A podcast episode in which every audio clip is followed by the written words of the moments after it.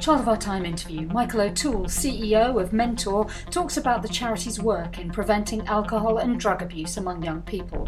He reflects on recent research findings from Professor Yvonne Kelly about 11 year old drinkers and the importance of research evidence in the charity's work. The understanding of what works in prevention has shifted really dramatically over the last couple of decades. What's developed as a very strong evidence base over those years is that there is an approach to prevention that can be shown to work with uh, with young people. And there's some key points that stand out with that is that firstly, it needs to be age appropriate. And secondly, it needs to be an approach based upon developing the life skills and confidence of young people. But traditionally, approaches have been centered around providing young people with information and kind of assuming that they'll make informed choices. Or, secondly, traditional approach to prevention has been trying to scare young people away from the risk. Could you give us one or two examples? Particularly with drugs, probably some of us remember approaches like just say no in the past, and also, particularly with the onset of ecstasy, really big campaigns that were centered around really trying to frighten young people. So unfortunately, the you know, the, the, poster in the school of the, the tragic case of, of the young person hooked up to a life support machine, that kind of thing.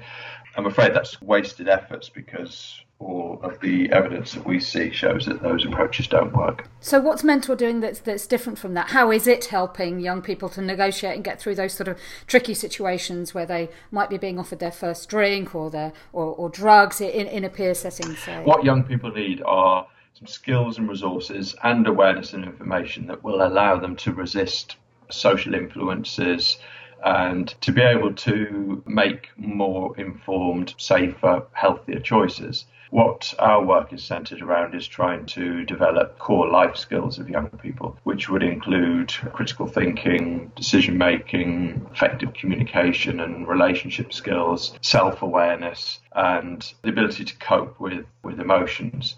Our work, which tends to mainly be centred through schools, supporting teachers to be able to deliver prevention programs to, to young people, will uh, work with those young people in an age appropriate way. So, some of our work is within primary schools, and we would talk directly about drugs or alcohol with, with those young people. But we would be developing their the basic building blocks of their pro social skills. So, what role does research currently play in mentors' activities and work? Understanding and developing the evidence base is critical for us. So, our work would tend to be around testing such interventions. So, for example, within primary school, with seven and eight year olds, we're currently running a randomized controlled trial of a program from the States called the Good Behavior Game, whereby we're delivering the program in almost 40 primary schools and have a control comparison group of another almost 40 primary schools. And in partnership with the University of Manchester, we'll be uh, conducting, or rather, they'll be conducting a longer term evaluation post program to properly understand the impact of that program on those young people interesting to hear you talking about working in primary schools. I know you're interested in Yvonne Kelly's recent findings around 11 year olds who are drinking alcohol, who've ever tried it or who've been drunk. What do you make of her findings? Well, I, I think that work like Yvonne's is absolutely critical for us, and uh, we're delighted to work with Yvonne and happy that Yvonne has uh, written a guest blog for us around the, uh, the study. There are a number of reasons why we find that kind of core research really important to underpin our work. The first is in giving a proper understanding of the reality of young people's drinking. And one of the headline findings from her work, which shows the relatively low level of drinking at 11, not to be ignored, but it's reassuring to find there's only only 1.2% of the 11 year olds in the study had reported being drunk. And that would very much tally with our understanding and one of the reasons why that's so important is that a, uh, a, significant part of our life skills approach with young people is around helping young people understand the reality of a young people's drinking and drug use because that kind of normative belief is really critical to help give young people the confidence to be able to make healthier choices. In a nutshell, one of the kind of classic reasons for young people taking drugs or drinking at a young age is that they feel lots of other young people are doing it. Whereas research like Yvonne's shows that the level is is relatively low, and that's really important in helping that that, that approach that we follow, which is centred around helping young people understand the realities of, of other young people's drinking. So it helps with a better understanding, but can it also help you with your work on the ground? There is a universal approach to prevention whereby we will try and reach the whole group as an example I mentioned uh, earlier around the good behaviour game is an example of that, where all the young people at that age in the schools that we're working with will be involved in that uh, intervention. But there's also a strong case to show that other prevention approaches, namely a selective prevention approach, where we particularly want to target a more vulnerable group, or indeed what's called indicated prevention, where the prevention will be specifically targeted at vulnerable individuals who are at risk uh, or may have even started uh, experimenting with some of those risks.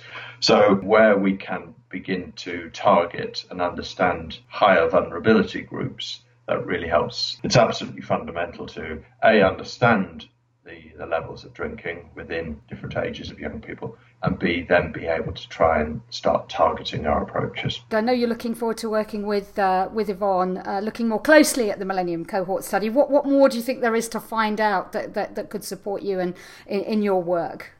Well, I think uh, it's a perfect kind of stage for us, really, in that, you know, very interesting to look at the age groups that Yvonne's most recent work looks at.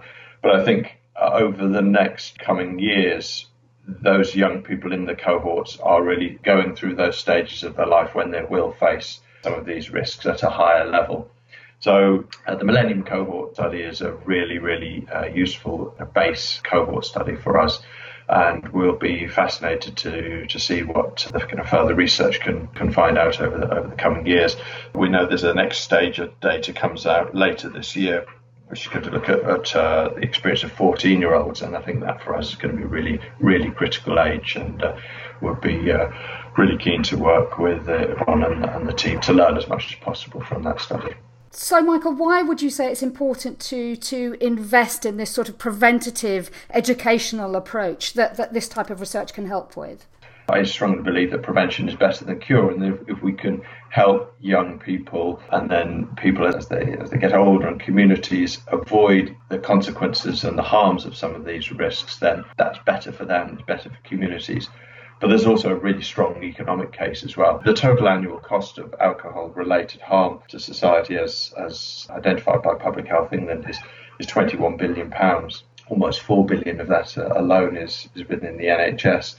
And currently, the uh, spend is way too small. Only about 4% of NHS spending is around prevention, and some more investment based around proper evidence based interventions that can be informed by work like Yvonne's makes both an economic sense and also makes sense in terms of preventing people from experiencing the harms from alcohol. Michael O'Toole was talking to Chris Garrington for the Child of Our Time podcast. You can find out more about the charity at www.mentor.org and more about Yvonne Kelly's research on 11 year old drinkers on the Child of Our Time blog.